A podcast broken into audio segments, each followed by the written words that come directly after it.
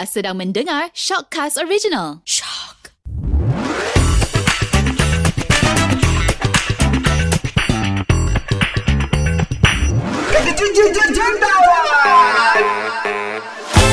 Tak boleh. Kehidupan saya dah memang macam ni. Dah dijadikan Tuhan untuk saya miskin. Ha, buat apa pun saya miskin lah. Alah, orang tu kaya sebab family dia kaya. Bapak dia kaya. Ha, peninggalan harta dia sampai tujuh keturunan pun tak habis tu sebab dia kaya sekarang ni. Itu antara alasan-alasan yang selalu orang bagi sebab mereka tak maju dan tak jadi orang yang mempunyai simpanan ataupun keperluan wang yang tinggi. Allah dah bagi tahu nasib sesebuah kaum itu hanya kaum itu yang merubahnya. Betul tak Datuk? Ya betul. Ah kita ada Datuk Aznil. Eh Datuk Azril. Azril. Nama kita dekat-dekat lah Datuk. Dekat-dekat je Pak Nel. Uh-uh.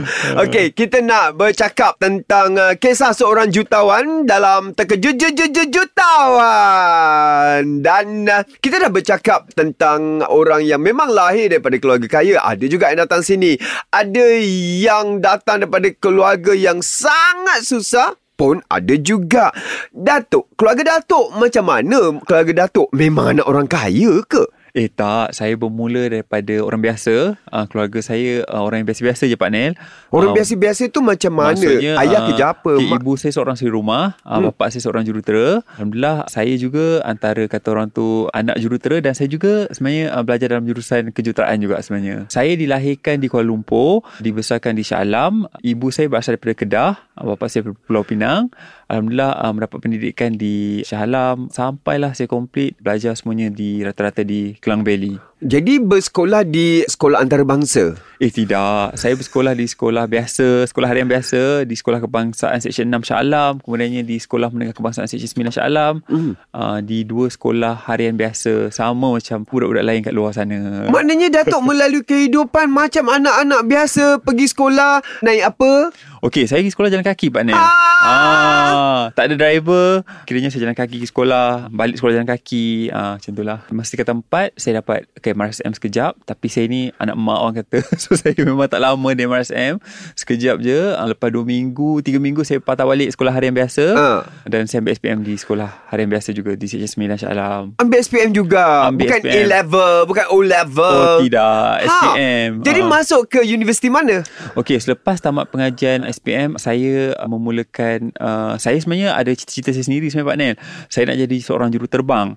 Tetapi disebabkan kata orang tu cita-cita saya ni terhalang sebab ayah saya dia menitik beratkan soal pendidikan setiap orang anak dia. Jadi dia nak anak-anak dia mesti ada sekurang-kurangnya ijazah. Ha-ha. Jadi uh, memandangkan saya ni minat dalam bidang pesawat, penerbangan. Jadi disebabkan uh, cita-cita saya nak jadi juruterbang ni terhalang, bapa saya dia kata, okey setiap anak-anak dia kata dia nak ada sekurang-kurangnya qualification. Jadi Ijazah. Kata, ijazah. So dia kata belajarlah sesuatu yang related dengan aircraft, pesawat. Jadi saya pun memulakan kata orang tu carian semak-semak Pak. So jumpa satu universiti ni, Universiti Kuala Lumpur. Kemudian uh, masa tu saya apply loan MARA. Saya dapat masuk, saya buat diploma kejuruteraan pesawat. Habis 3 tahun setengah, saya sambung balik buat ijazah kejuruteraan pesawat. Selama 3 tahun lagi. Wow. Ha, so memang berbeza dengan apa yang saya buat hari ni.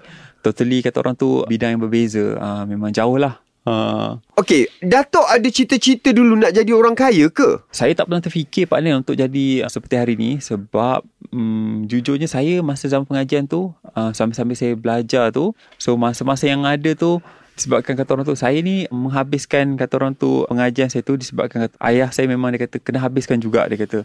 Jadi uh, dalam tempoh tu saya cari sesuatu yang saya minat. Secara tak langsung saya terbuat satu perniagaan ni uh, multi level maksudnya saya bermula menjual produk so dari situlah saya tengok satu peluang untuk saya saya cakap eh why not saya fokus dalam bidang perniagaan ni dan Alhamdulillah bila saya complete saya punya degree tu memang saya all out teruskan bidang perniagaan ni. Datuk masuk dalam bidang perniagaan kosmetik ya kosmetik dan uh, kesihatan dan kecantikan. kesihatan Kesihatan. Ah, ah. Masa tengah belajar. Ya masa tengah belajar. Itu kenapa tak cukup duit? Bukan tak cukup duit. Saya rasa sebab minat, passion kat situ. Sebenarnya saya ni masa saya belajar saya agak teliti, panel saya tengok behavior rakyat Malaysia ni. Sebenarnya ramai orang kita dia nak cantik, dia nak sihat. Tapi uh, dia ada satu masalah kekangan dari segi kewangan. Sebab rata-rata produk yang saya tengok zaman dulu harga dia terlalu mahal. Jadi saya ambil peluang, saya tengok uh, why not saya buat satu produk tapi harga mampu milik. Saya jual dan kat situlah mula satu apa titik tolak saya berjaya dalam bidang perniagaan ni. Tengok. Datuk dapat ilmu nak berniaga ni pada mana? Tak ada partner. Saya memang cuba-cuba sendiri. Try and error. Alhamdulillah rezeki saya masa tu. Lagipun masa tu tahun 2008, 2009. Saya rasa masa tu tak ramai pun lagi orang yang kata orang tu betul-betul ramai. Tak adalah player macam sekarang terlalu ramai. Okey, Ah. Datuk tak ada cita-cita nak jadi pengeluar masa tu. Hanya nak jual saja. Bermula saya dengan... mula menjual. Lepas tu saya jadi pengeluar partner. Pada tahun 2009 tu saya dah jadi Okey, pengeluar. sebelum Datuk jadi pengeluar, Ya. bermula Datuk cuma nak jual. Ya, betul, jual jual. untuk cari wang. Betul. Dan Datuk berniaga tu di kalangan kawan-kawan. Okey, saya berniaga di kalangan kawan-kawan. Lepas tu, saya mula kecil-kecilan. Tahun 2009 tu, uh, memang masa tu kos pengiklanan tak tinggi sangat. Jadi, uh, dengan setiap kata orang tu, penjualan keuntungan yang saya dapat tu, saya kumpul. Saya jadikan modal pusingan. Saya mula iklan dalam akhbar tempatan. Ui, ah, sekejap Datuk. kejap, Datuk partner. berniaga dengan kawan-kawan boleh dapat untung banyak ke? Eh tak adalah banyak sangat partner tapi disebabkan produk saya murah jadi volume tu besar. Ha jadi yang keluar tu banyak alhamdulillah. Okey, bahasa belajar Datuk dah pegang duit banyak lah. Uh, 2009 tu saya dah nak habis lah ijazah saya masa tu Pak Nel. Saya kira-kira saya boleh kumpul sebulan lah paling sedikit masa tu RM10,000 bersih. Wow. Ah, masa tu, Pak Nel. Oh. Uh, alhamdulillah. Datuk dapat RM10,000 tu Datuk tak belanja. Datuk okay. roll balik. Betul, saya memang roll balik. Saya memang, itulah kalau buat financial ni, orang kata saya kedekut. Saya bukan kedekut. Saya sebenarnya saya sangat berhati-hati Pak Nel. Sebab, yelah, kita nak spend tu, kita kena buat planning yang betul. Sebab bisnes ni melibatkan strategi, uh, planning. Uh, tu adalah perkara-perkara yang sangat penting bagi saya. Okey, Datuk bila dah kumpul duit banyak dalam bank sebagai orang yang tak pernah dapat duit sebanyak itu dalam bank, Ya. tak ada ke terfikir Aku nak belanjakan kawan Aku nak habiskan duit ni ah, Nanti aku buat baru Tak adakah Datuk terfikir Aku nak beli baju Aku nak beli barang berjenama Jam itu Okey, uh, saya sebenarnya partner masa mula saya dah dah menyimpan duit tu, adalah juga benda-benda yang saya beli. Maksudnya impian yang saya pernah angan-angan saya nak beli tu saya beli. Tapi antara benda yang terawal saya beli ialah saya beli rumah. Rumah saya kat sini je Pak Nel. Rumah pertama saya beli di sini. Masih belajar dah beli Ah, rumah? dah beli rumah masa tu. Beli cash? Ah, tak, tak beli cash. Saya buat loan. Saya Boleh dapat, dapat loan? Boleh Pak Nel. Sebab Alhamdulillah Track record saya memang okey. Saya submit Tak maksud saya Datuk tak ada pekerjaan tetap? Uh, Saya dah daftar perniagaan lah masa tu. Uh, Saya dah daftar perniagaan. Saya dah mulakan perniagaan. Maksudnya saya Buat benda secara teratur lah Pak Nel. Hello bro bro bro. Dekat luar. Sis sis. Ah dengar ni. Ah tengah belajar pun beli daftar perniagaan okey bila daftar perniagaan tanggungjawab tu lagi lebih besar Betul, lagi baru besar. kita rasa bukan part time baru Betul. kita rasa itu adalah sepenuh masa betul tak Datuk Betul-betul Pak Nel Hmm. Ah. Okey, jadi barang pertama yang Datuk jual adalah Okey, saya dulu pernah buat uh, multi-level marketing. Uh, jadi saya jual produk yang mahal Pak Nel. Jadi saya tengok produk yang mahal ni orang susah nak beli. Teh herba. Oh. Ah, jadi teh herba ni untuk pelansingan. Jadi saya tengok uh, why not saya buat satu produk. Kebetulan kawan saya dia adalah pakar pemakanan. Dia yang Hmm. formulate produk. Jadi Oh. dia yang bagi cadangan kepada saya. Why not kau tolong pasarkan produk ni. So saya pun keluarkan produk tersebut yang lebih kurang sama. Saya keluarkan masa tu Apple Fiber. harga lebih murah. Lagi murah. Jadi saya tengok produk ni dapat sambutan. Produk ni untuk apa? Kuruskan Okay, badan. produk ni fiber. Dia Apple Slim Dietary masa tu. Sekarang ni dikenali sebagai Apple Fiber. Dia untuk uh, serat yang mana serat ni dia bagus untuk penghalaman, untuk pelawasan, untuk Detox. berat badan yang ideal, untuk detox. Oh. Ah, itulah Jadi memang awal. orang gila lah nak kurus, nak cantik. Uh, produk tu lah Produk Apple Fiber ni Pak Nil Memang evergreen Sampai sekarang ni Dah berapa belas tahun dah Kat pasaran Jadi itulah produk pertama yang Datuk keluarkan. Betul, Jenama apa nama masa tu? Okay jenama V Asia Mana dapat nama tu? Kenapa tak letak nama Azril ke?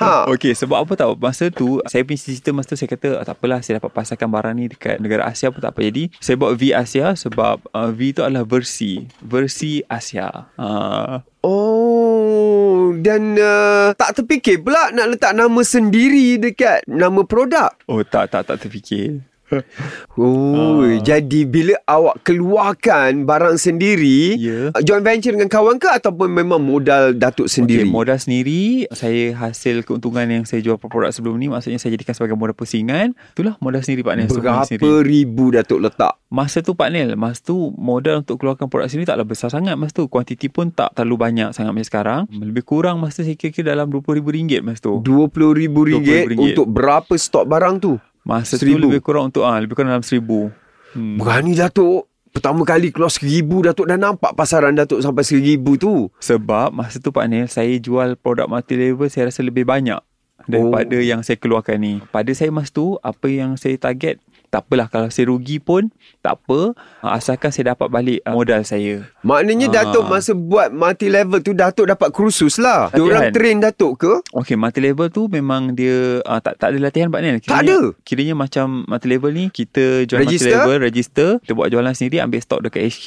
Tapi ni yang saya buat ni adalah saya keluarkan sendiri Pak Nel. Maksud saya masa Datuk buat multi level tu Mhm. tak ada latihan. Ah, tak ada Datuk latihan, Pak pandai-pandai sendiri sajalah Kiranya- macam mana nak promote, macam mana nak approach uh, pelanggan. Betul Pak Nel, betul. Di situlah bro, bro, dengar bro. Di situlah sebenarnya guru. Ha, Ah, di situlah betul. pembelajaran dia.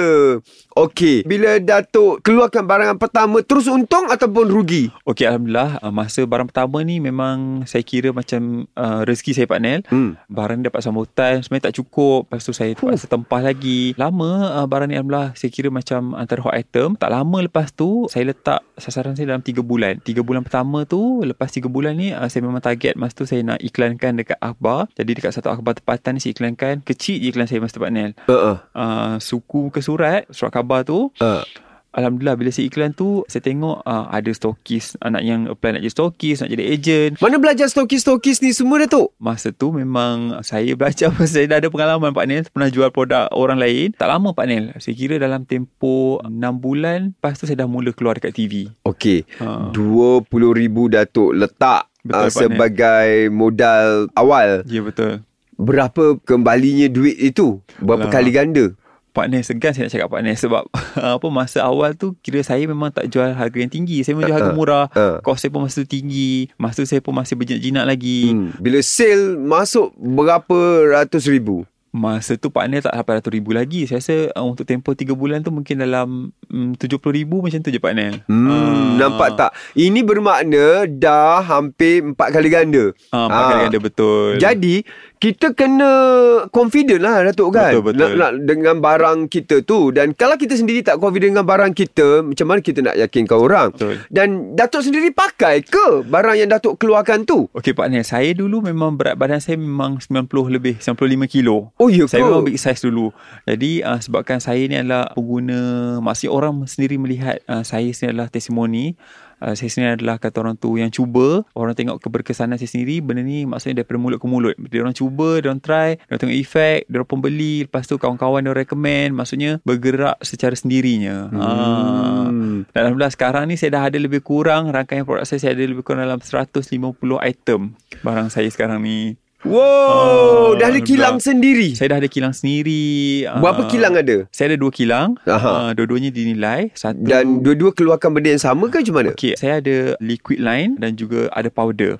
Satu V Asia Manufacturing, Sdn Berhad, satu lagi Prestige Herb Sdn Berhad dan saya juga Pak Nel turut menghilangkan produk-produk untuk ramailah usahawan-usahawan bawah saya, buat produk bawah saya. Artis-artis pun ada juga Pak Nel yang buat produk dengan saya sampai sekarang. Okey, jadi Datuk bila bertapak lebih besar, lebih besar, lebih besar, lebih besar ni, Datuk dapat ilmu daripada mana sampai boleh urus kilang? Okey Pak Nel, sebenarnya bagi saya pengalaman saya selama berbelas tahun ni adalah satu ilmu untuk saya sebenarnya. Banyak sebenarnya yang saya belajar melalui pengalaman saya sendiri.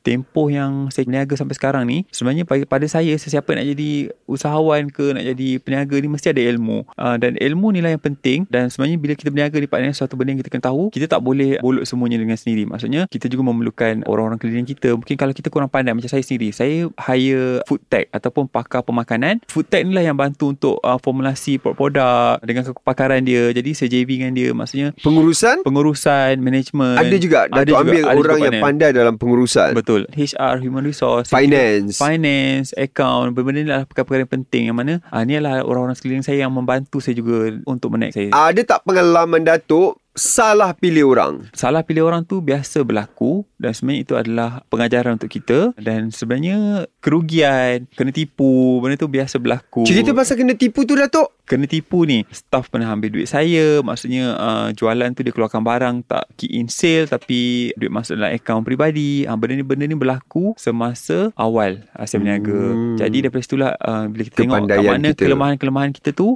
kita perbaiki dan satu benda yang kita kena yakin kadang-kadang benda-benda macam ni berlaku ada hikmah yang lebih baik yang kita akan dapat Faham. sebenarnya Okey, Datuk dari cerita Datuk macam tak pernah lalui kerugian pun. ada partner kerugian masa awal penubuhan tu kita tak ada kilang sendiri jadi uh, bila kita guna hikmat kilang luar ni ada di antara mereka yang kadang-kadang macam produk tu rosak sebelum tamat tempoh jadi kerugian-kerugian tu kita kena tanggung sendiri Ya. uh, perkara-perkara seperti tu ada berlaku banyak partner saya kira kalau kerugian tu mungkin mencecah RM100,000 untuk stok barang saja Oh. sebab itulah benda-benda macam ni saya jadikan satu pengajaran saya buka factory sendiri saya invest so saya ambil orang yang pakar betul-betul yang berpengalaman uh, yang Okey. uruskan Bila Datuk tengok dalam bank account Datuk Okey. ada juta pertama itu bila? masa tu saya kira umur saya 24 tahun Wow.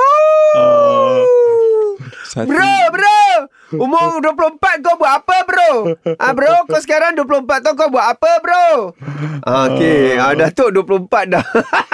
Datuk tengok pada usia 24 tahun Datuk tengok bank account Datuk dah ada 1 Satu juta, juta ringgit. ketika itu. Ah. Apa Datuk punya reaksi?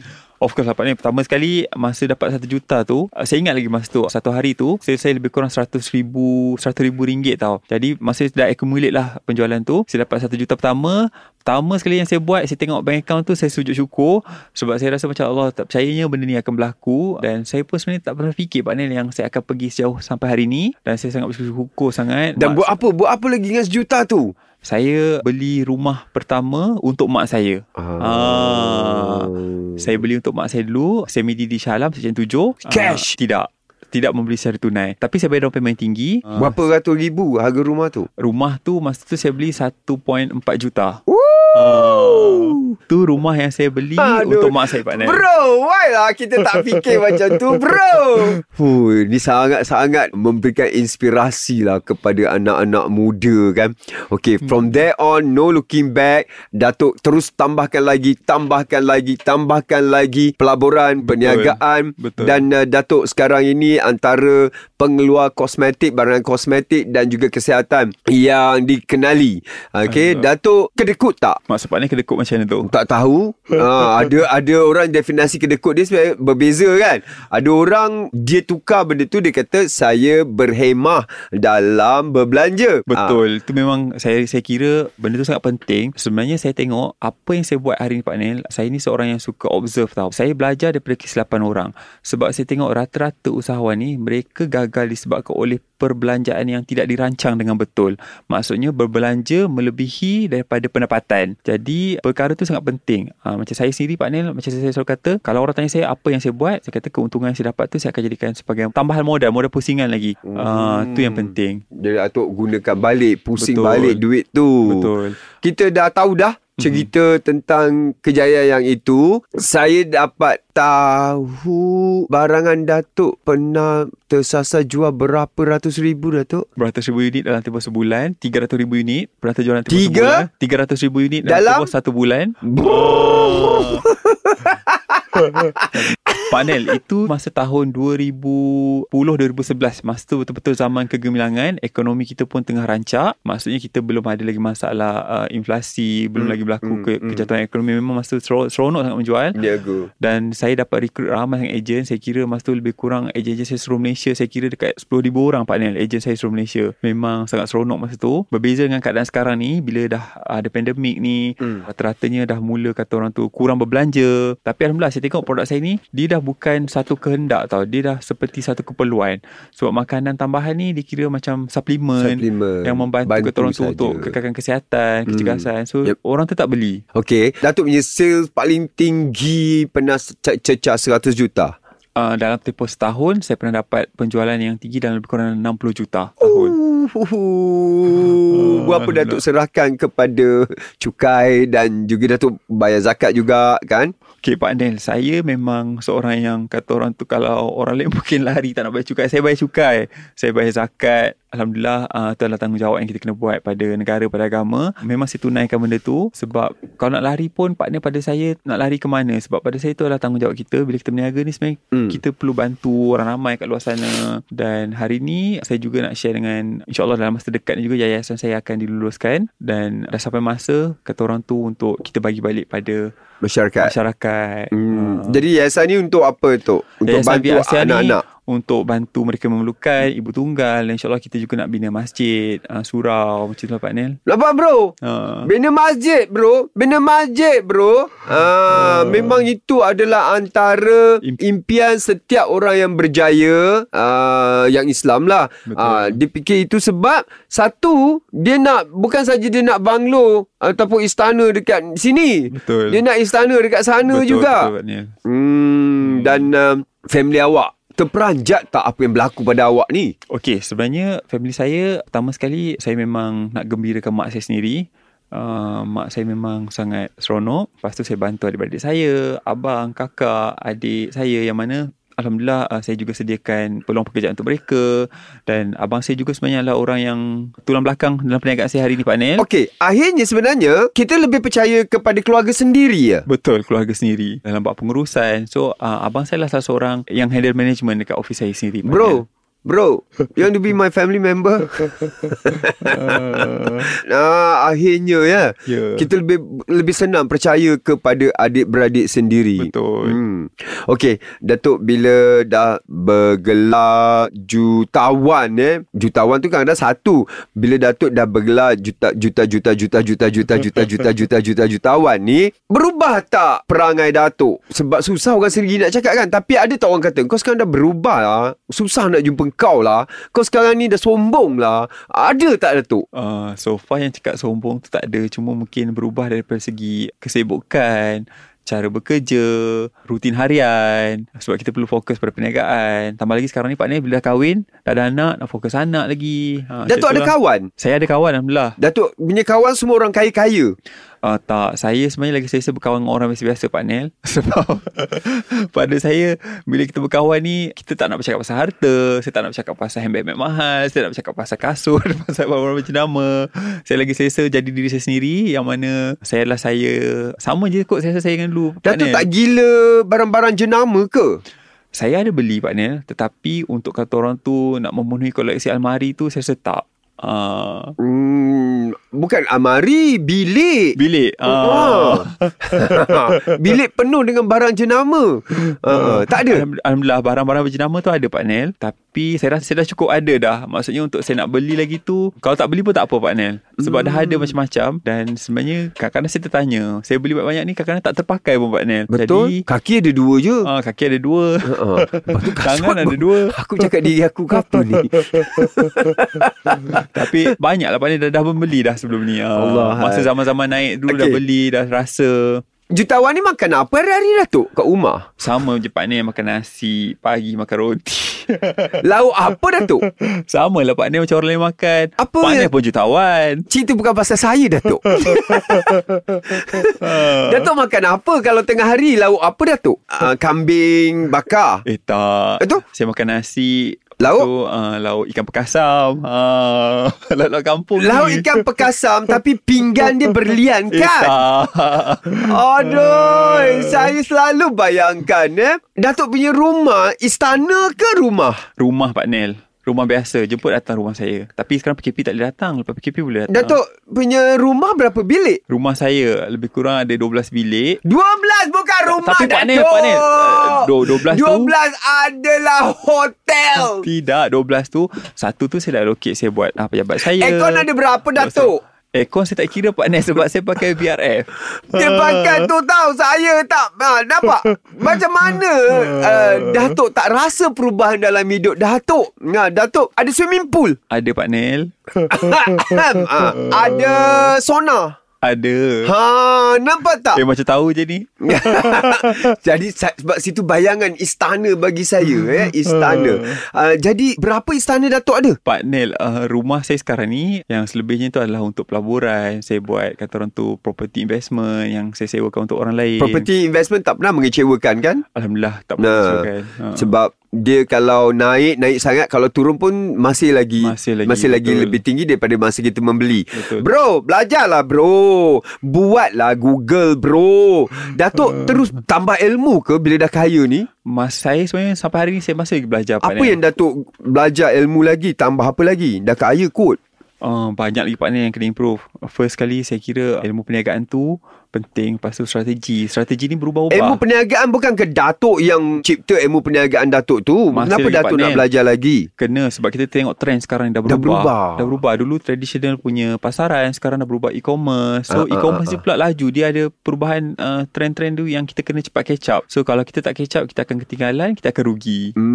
Hmm. Kalau dulu Pak Nel Kita tengok banyak sangat kedai-kedai jamu Dalam shopping mall Sekarang kedai-kedai jamu dah tutup Hmm. Dah berkurangan Dah mula ada kata orang-orang jual Kat platform-platform online Okeylah Datuk, banyak ilmu diorang dapat belajar daripada Datuk ni. Datuk ada impian lagi ke Datuk? Impian saya Impian saya Saya nak pergi haji Pak Nel kalau Datuk dah berpeluang. pergi haji belum, dah? Belum lagi Oh, haji, okey. haji je saya belum berpeluang lagi Sebab uh, pandemik kita lama kan Hmm. Lepas tu uh, Saya nak buat masjid Itulah antara perkara-perkara yang saya impikan Yang Hmm. saya ceritakan Yang dunia ni semua Datuk dah puas dah. Alhamdulillah Pak Nel Saya dah ada rumah Saya dah beli kereta Dah keliling dah dunia. rasa semua, ah, Keliling dunia pun Saya dah merata jalan Tapi insyaAllah Pak Nel tengok pada rezeki Macam mana nanti peluang kalau ada Nak buat anak-anak pula kot lepas ni Hmm. Anak-anak, Datuk ada berapa orang? Saya baru ada dua orang Okey, anak-anak Datuk dua orang jangan runsing ya. Ha apa yang ada pada Datuk ni dibagi dua. Okey, kau jangan runsing. Tak payah belajarlah Datuk ya. Anak-anak tu. Eh kena belajar tak boleh Saya akan pastikan anak-anak saya Sekurang-kurangnya mempunyai pendidikan Kata orang tu uh, Belajar juga Masuk universiti mesti kena Okeylah. Okey Datuk, sebelum kita berpisah saya ada lima soalan nak tanya. Datuk Okey. jawablah ya. Boleh, soalan Pak soalan dia soalan yang gurau-gurau. Boleh tak apa Ah, okey. Datuk pernah menangis tengok cerita Hindustan? Tak pernah Tak pernah tengok cerita Hindustan? Saya jarang tengok TV Pak Nel Ha? ha. Wayang? Ah, Wayang tu ada juga Tak pernah tengok cerita Hindustan? Tak pernah pergi tengok cerita Hindustan? Hindus- Tak minat? um, Saya rasa tengok sekali je Kush Tahir Nangis? Ah, sedihlah juga kot. Tak nangis? Dah lupa Pak Nel cerita Apa tu dah benda lama. yang boleh buat Datuk menangis? Mungkin kalau saya kehilangan orang tersayang kot. Ha. Sebelum ni Datuk menangis pasal siapa? Saya pernah Kali menangis. terakhir kat Datuk menangis? Uh, mungkin sebab saya kecewa kot. So, sebelum ni saya menangis. Hmm, Kecewa dalam percintaan. Mungkin Pak Nel. Okey, lagi. Macam orang lain juga. Pernah tak tahan kencing sampai terkencing dalam seluar? Ah, tu tak pernah. Lagi teruk pada tu pernah. Apa tu? Sakit perut yang teruk sangat. Sampai terberak? Ah. Hai, macam mana boleh Eh, tahan tu jujur, Datuk? jujur, jujur, jujur ni Pak Nel. Oh, yelah. Ah, Mas tu saya travel kat luar negara. Kat sana dekat underground station tu tak ada tandas Pak Nel. Ah, memang teruk. Aduh. Okey, pernah terlupa bagi signal masa memandu? Pernah. Tapi kalau orang lupa bagi signal Datuk marah. Ah, mestilah marah Pak Nel. Itu adalah lumrah. Okey. Okey. Pernah lupa rakaat dalam solat? Ah, pernah. Pernah, pernah. Kenapa kepala otak memikirkan uh, pasal kerja? Itulah kadang-kadang tak khusyuk kan. So kalau lupa tu kita kena gantilah balik kan rakaat tu. Ha, kan? Ha. Uh-uh. Okey, terakhir. Ada orang tersalah panggil awak Datuk Ali Syukri. Pernah? Ha. Habis macam mana keadaan masa tu Datuk? Perkara tu biasa dah lama berlaku sampai semua sekarang ni dah kurang lah sebab orang dah kenal. Alhamdulillah. Ha. Masa tu macam mana ke- kejadiannya? Tapi orang tu uh, dia acknowledge lah. Dia tahulah saya saya balik siapa Datuk Azril bin Asia tu. Tak ada, mula-mula dia panggil Datuk macam mana? Uh, uh, Datuk Alif, Datuk Alif tapi cakap eh saya bukan Datuk Alif, salah orang ni. Ha tu. Nak bergambar, nak bergambar. Okey lah, Okey, nampak Pak tak? Nampak tak? Ah, sekali lagi Pak Ni dah buktikan ya dengan lima soalan tu. Walaupun dia adalah seorang jutawan, dia melalui perkara-perkara yang kita orang biasa lalui. Kalau Hmm. seorang jutawan boleh melalui perkara yang kita orang biasa lalui seperti ya tak menangis, sedih sahaja menonton cerita Hindustan, pernah tahan berak sampai terberak dalam seluar, okey, juga terlupa bagi signal, ha, ada orang tersalah panggil nama dia dengan nama orang lain dan pernah juga lupa eh da- dalam rakaat solat, maknanya dia adalah insan biasa yang jutawan. Bermakna, bro, engkau yang biasa juga boleh jadi insan jutawan, bro. Kita tutup dekat sini. Terima kasih Dato'. Sama-sama partner. Jumpa lagi insyaAllah.